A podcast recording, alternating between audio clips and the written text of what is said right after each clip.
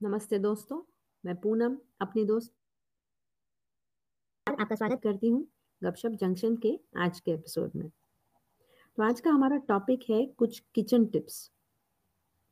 हम लेडीज़ के लिए ये किचन टिप्स बहुत इम्पोर्टेंट होती है और अगर किसी ने ऑलरेडी ये टिप्स यूज़ कर ली हो और उसका एक्सपीरियंस हमें ऑलरेडी पता हो, तो और भी फ़ायदा होता है।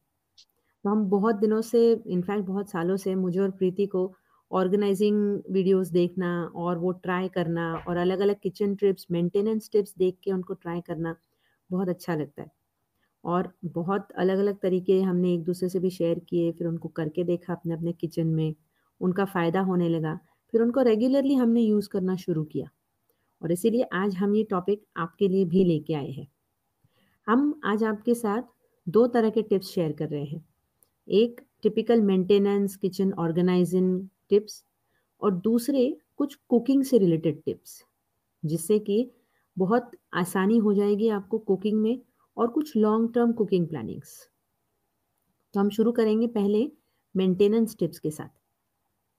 सबसे बड़ी मुश्किल ही ये होती है कि कई बार हमारा किचन हम बहुत रेगुलरली साफ़ करते हैं, बहुत रेगुलरली उसको लगाते हैं, जमाते हैं, फिर भी बहुत क्लटर्ड दिखता है। और उसकी सबसे बड़ी वजह ये है कि हम कई बार एक जैसे सारे कंटेनर्स यूज़ नहीं करते। मैं पहले रेंटल हाउस में रहती थी, फिर मैं अपने घर में शिफ्ट हुई और जब मैं अपने घर में शिफ्ट हुई, तब मैंने रियलाइज़ किया कि मैंने पुराने सारे जो ऑड इवन कंटेनर्स थे, कोई छोटा, कोई बड़ा, कोई रेक्टेंगल कोई सर्कल वो सारे हटा दिए और सारे एक जैसे कंटेनर्स खरीद लिए। अमेज़ोन पे टपरवेयर के या इसके बाकी सोलीमो के वगैरह बहुत सारे कंटेनर्स आते हैं। आप अपनी ज़रूरत के हिसाब से इन कंटेनर्स को ख़रीद सकते हैं। मैं जनरली दो तरीके, दो चीज़ें इन इन कंटेनर्स को ख़रीदते वक्त याद रखती हूँ। एक, ये स्टैकेबल होनी चाहिए। एक के ऊपर एक कंटेनर जब हम लोग यूज़ कर सकते हैं तो कबर्ड की जो वर्टिकल स्पेस है, वो आसानी से हम यूज़ कर पाते हैं। और दूसरा, एक जैसे कंटेनर्स मैं जनरली ख़रीदती हूँ कि अगर मैंने दो किलो के कंटेनर्स ख़रीदे और मुझे 10 कंटेनर की ज़रूरत पड़ने वाली है तो मैं रैंडमली इधर-उधर के शेप्स नहीं खरीदती हूँ। फिर सारे same brand, same quality, same colour. इससे किचन का जब उस कबर्ड का जब दरवाज़ा खोलो तो बिल्कुल एक जैसे कंटेनर्स देखने में जो सुकून मिलता है, बहुत अलग लेवल की क्लीनलीनेस दिखती है वो। दूसरा जो मैंने बहुत पहले से एक्सपीरियंस किया है, कि जो हम रेडीमेड मसाले ले आते हैं तो मेरे साथ ऐसा कई बार होता था, मैं उनके लिए ट्रेज़ ला के देखे मैंने, उनके लिए डब्बे बना के देख लिए छोटे-बड़े, लेकिन वो बहुत प्रॉब्लमैटिक हो जाता था और मुझे हमेशा लगता था फिर सबके रंग एक जैसे हैं, समझ नहीं आता है, chole masala, chicken masala, Kitchen King masala, सब एक जैसे लगने लगता है, गरम मसाला।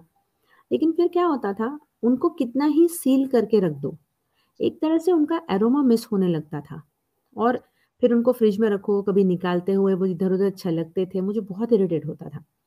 फिर रिसेंटली मैंने अमेजोन पर कुछ छोटी-छोटी कांच की बर्नियाँ, जार्स देखी और वो बहुत ही मीडियम साइज़ है, मतलब सौ ग्राम का मसाला उसमें फिट हो जाता था।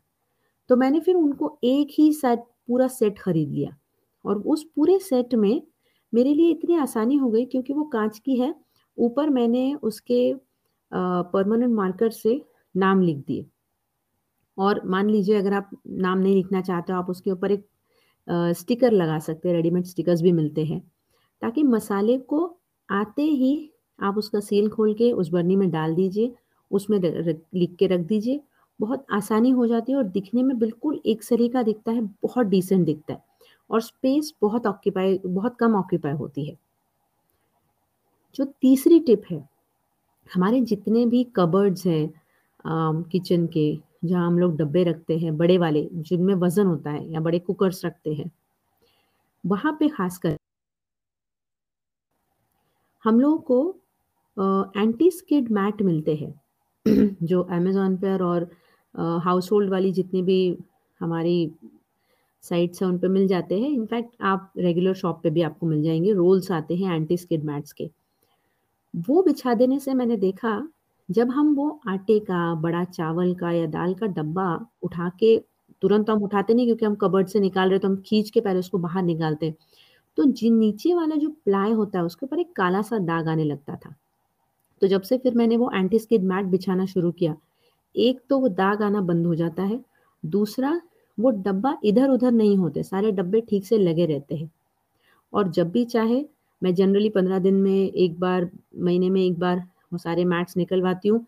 मेड से धुलवा के उनको सुखा दो, वो तुरंत सूख जाते जब तक आपका कबर्ड साफ़ हो जाता है लगा दो। आधे घंटे का भी काम नहीं होता, लेकिन कभी भी दरवाज़ा खोल दो अपने कबर्ड का, कबर्ड हमेशा ऑर्गेनाइज ही दिखता है, कहीं कुछ गिरता नहीं, अंदर का प्लाई खराब नहीं होता। अगली एक आइडिया हमारी ट्रॉलीज़ के लिए है। जिस एंटी स्किड मैट की मैं बात कर रही हूँ, ऐसा ही एंटी स्किड मैट हमारी जो सबसे आखिरी, सबसे नीचे वाली ट्रॉली होती है, अगर उसमें हम बिछा दें, नीचे ज़मीन पर और उसको ज़मीन से चिपका दें, तो ऊपर से कभी भी अगर कुछ थोड़ा बहुत गिर भी जाता है, तो उस मैट पर गिरता है। तो जब-जब आप चाहो वो मैट बदल दो, चेंज कर दो, उसको धो लो, वापस बिछा दो और मान लीजिए आपको लगता है कि वो मैट थोड़ा मोटा है और ट्रॉली थोड़ी नीचे की तरफ़ है, तो उस मैट के बदले आप एक सिंगल न्यूज़पेपर भी नीचे चिपका के रख सकते हैं या सिंगल वाइट पेपर अगर आपको लगता है कि लंबा सा एक पेपर है, वो चिपका के रख सकते हैं। ये छोटे-छोटे टिप्स जो है, हमको बहुत काम आते हैं। क्लीनिंग से रिलेटेड एक चीज़ हम दोनों ने बहुत यूज़ की। जैसे दोपहर को तो सुबह का खाना बनने के बाद हम सब लोग किचन का प्लेटफ़ॉर्म प्रॉपर धो धो लेते हैं। लेकिन रात को फिर से प्लेटफ़ॉर्म धुलता नहीं है पूरा-पूरा। कई बार रात को ऐसा होता है सिर्फ़ रोटियाँ बनाई हैं या सिर्फ़ चावल चढ़ाए हैं। तो ऐसे में एक सॉल्यूशन आप बना के रखिए। 1 लीटर पानी में करीब-करीब 2 से 3 चम्मच बेकिंग सोडा और आधा चम्मच या उससे भी थोड़ा कम आप डिश वॉश लिक्विड जो होता है हमारा विम लिक्विड जैसा, वो डाल दीजिए और उसमें इसेंशियल ऑयल डाल दीजिए। ये जो आजकल एसेंशियल ऑयल्स यूज़ होते हैं लैवेंडर, लेमन ग्रास और अगर आपको वो नहीं चाहिए, आपको लगता है वो मिल नहीं रहे हैं या वो अवेलेबिलिटीज़ नहीं है, तो आप कपूर का एक छोटा-सा टुकड़ा लेकर उसको पाउडर फ़ॉर्म करके इस पानी में मिला लीजिए। तो एक लीटर पानी, दो से तीन चम्मच बेकिंग पाउडर, आधा चम्मच या उससे भी थोड़ा कम हम लेंगे डिश वॉश लिक्विड और उसमें कपूर का एक टुकड़ा पाउडर फ़ॉर्म में। इसको मिक्स करके रख दीजिए और रात को जब आप पोछ लेते अपना ओटा उस ओ तो उसके ऊपर सिर्फ़ इसको स्प्रे कर दीजिए और सूखे कपड़े से इसको पोछ लीजिए। एक भीनी-सी महक किचन में घूमती रहती है और रात को पूरा-पूरा अगर ओटा आपका किचन प्लेटफ़ॉर्म धुलता भी नहीं है, तब भी एक क्लीननेस बना रहता है। एक और टिप है जो मुझे अननोइंगली मेरे एक लेबर से मिली थी। उन्होंने मुझसे कहा था कि मैडम जैसे ग्रेनाइट अपना होता है ना किचन प्लेटफ़ॉर्म, तो क्योंकि हमारा घर पहले रेंट से किसी और को दिया हुआ था और बैचलर्स रहते थे तो हमको पता है बैचलर्स को उतना समझ में नहीं आता है किचन का। तो जब मैं वहाँ रहने आई थी तो आई रियलाइज़ दैट वो जो किचन प्लेटफ़ॉर्म है, वो बहुत क्लीन नहीं दिखता था कितना भी धोने के बाद। तो उन्होंने मुझे एक आइडिया दिया था कि आप मैम इसमें एक महीने में एक बार थोड़ा-सा नारियल तेल हाथ में लेकर या कपास पे लेकर पूरे किचन प्लेटफ़ॉर्म में आप लगा के रख दीजिए रात भर, किचन प्लेटफ़ॉर्म धुलने के बाद और दूसरे दिन सुबह फिर आपका रेगुलर कपड़े से उसको पोंछ लीजिए और काम करना शुरू कर दीजिए। इससे किचन प्लेटफ़ॉर्म की चमक आपकी बनी रहेगी। ये भी काफ़ी हद तक आपको मदद करेगा। और मैं चाहूँगी अभी प्रीति तुम कुकिंग टिप्स अपने हमारे कुछ शेयर करो साथ में। कुकिंग टिप्स से पहले मैं एक टिप देना चाहूँगी जो मेंटेनेंस टिप ही है, जो मैं करती हूँ कि किचन की जो ट्रॉलीज़ हैं, उनमें बहुत बार ट्रॉलीज़ अटकती हैं या बहुत स्मूथ नहीं रह पाती हैं।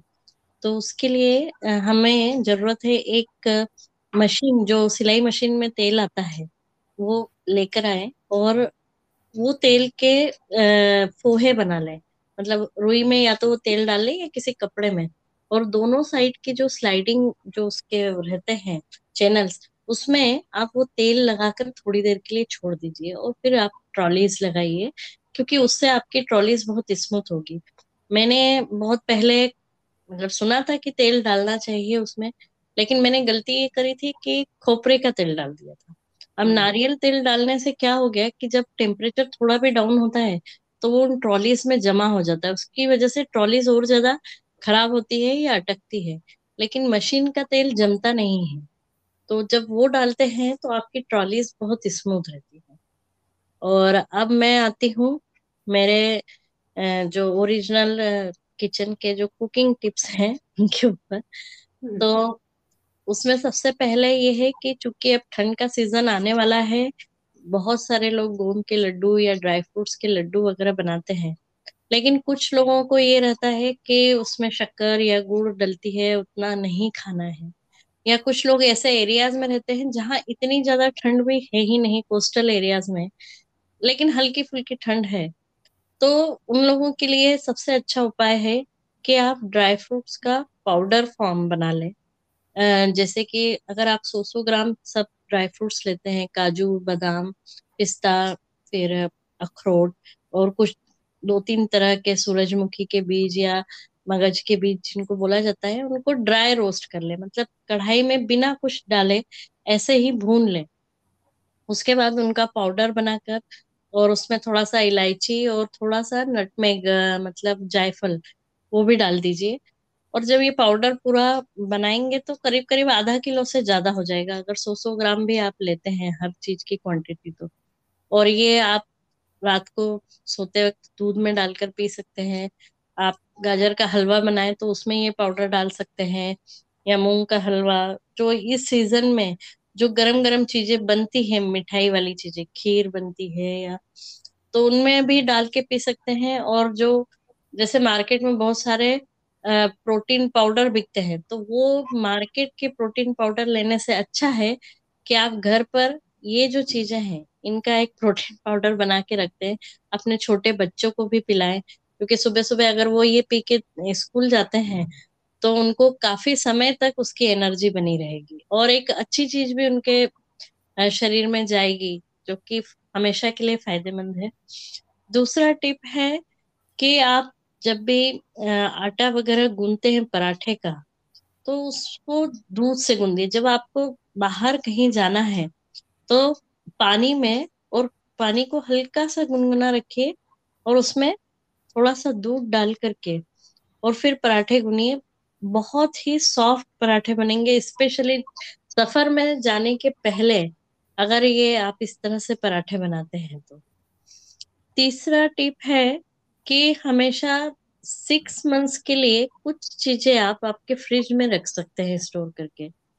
मतलब आपको काम तो रहेगा एक ही दिन का, एक दिन का भी नहीं मैं बोलूँगी, आधे से पौन घंटे का काम रहेगा कि जैसे आप एक सौ दो सौ ग्राम जीरा सेक लीजिए जीरे का पाउडर बना के एक डिब्बी में रख लीजिए, काली मिर्च का पाउडर बनाकर रख लीजिए। इसके अलावा अगर आप चाहें तो इलायची का पाउडर मतलब उसमें थोड़ी सी शक्कर डालिए और इलायची पूरी आखी ही डालिए होल इलायची, और उसका पाउडर बना के तो जब भी इन सब के पाउडर बनाकर जब आप रख देते हैं तो आपको कभी भी यूज़ करना हो तो आप तुरंत यूज़ कर सकते हैं। और ये पाउडर्स जो है ये सौ सौ दो ग्राम में भी काफ़ी सारे बन जाते हैं। मतलब हम्म। आपको एटलीस्ट सिक्स मंथ्स ये चीज़ें काम में आ जाती है। तो ये जो थोड़ी सी तैयारियाँ रहती है आपकी उससे आपको बहुत फ़र्क पड़ जाता है लॉन्ग टर्म के लिए। कि आप हाँ। ये छोटे छोटे टिप्स हम कई बार हमको ध्यान में नहीं आता है ऐसा लगता है क्या फ़र्क पड़ जाएगा ठीक है। लेकिन हम्म। ये टिप्स अगर रेगुलरली किए जाए तो बहुत बार ना लास्ट मोमेंट का हमारा काम बच जाता है एफर्ट्स बच जाते हैं एक्स्ट्रा के। हम्म। इसके अलावा क्या हो जाता है कभी कभी कुकिंग करते समय भी बहुत बार कुछ कुछ चीज़ें इतनी गड़बड़ हो जाती है कि पूरा कुकिंग का वो मूड या सिस्टम खराब हो जाता है जैसे कि अधिकतर सबसे ज़्यादा होता है अगर आपने कुकर में दाल चढ़ाई है तो दाल बहुत स्पिल होती है मतलब फैल जाती है ऐसे सीटी के साथ में ही तो हम्म। उसके लिए सबसे सही उपाय रहता है कि जो आपका कुकर का ढक्कन है हम्म। अगर अंदर वाला वो हॉकिंस वाला है तो उसका जहाँ पर रबर लगा हुआ रहता है वहाँ पर घी लगा दीजिए और सीटी के जो छेद है वहाँ पर लगा दीजिए और फिर कुकर बंद कीजिए आपकी दाल बाहर नहीं आती। और अगर आपका ऊपर से ढक्कन लगाने वाला कुकर है तो उसमें फिर जहाँ पर सीटी लगी रहती है उसमें अंदर की साइड थोड़ा सा घी डाल दीजिए। तब भी वो बाहर नहीं आती है। और जिन लोगों को दाल के वजह से स्पेशली तुअर दाल की वजह से गैसेस की प्रॉब्लम होती है तो जब दाल बनाने के लिए रखते हैं तो उसमें थोड़ा सा मेथी दाना और थोड़ा घी डाल के फिर दाल पकाइए। तो जब एक्चुअली क्या रहता है ना, हमारे इंडियन कुजिन में एक सिस्टम है कि आप जब भी दाल चावल डालते हैं, चाहे आप किसी भी एरिया से हो, उसमें घी ज़रूर डालते हैं, चाहे वो खिचड़ी की फॉर्म में हो या दाल चावल के फॉर्म में। वो जो घी है, वो आपके गैशियस जो एलिमेंट्स हैं, उस फ़ूड में, जो गैस बनाते हैं आपके शरीर में उन सबको कम कर देता है। तो घी डालकर बनाते समय भी थोड़ा सा घी डालिए, एक वन फोर्थ टी स्पून और जब आप खाते हैं तब तो घी लीजिए तो आपको कभी भी दाल गैसेस नहीं करेगी। वाह तो दोस्तों, हमें आशा है कि आपको ये टिप्स अच्छी भी लगेंगी और काम भी आएँगी। अगर आपके साथ भी, आपके पास भी ऐसी कोई टिप्स है जो आप हमारे साथ शेयर करना चाहते हैं तो हमारा इंस्टा हैंडल है at the rate Gupshup Junction आप इस पर हमें बता सकते हैं। और हम और भी प्लेटफॉर्म्स पे अवेलेबल है, जैसे Google podcast Hubhopper Jio Saavn Gaana dot com Spotify आप हमको वहाँ भी सुन सकते हैं। आप वहाँ में कमेंट दे सकते हैं सब्सक्राइब कीजिए हमको। आपको जो अच्छा लगता है, आप जो टॉपिक सुनना चाहते हैं, उसके बारे में भी हमें ज़रूर बताइएगा। तो अगली बार एक नए टॉपिक के साथ फिर से मुलाकात होगी। तब तक के लिए अलविदा। अलविदा दोस्तों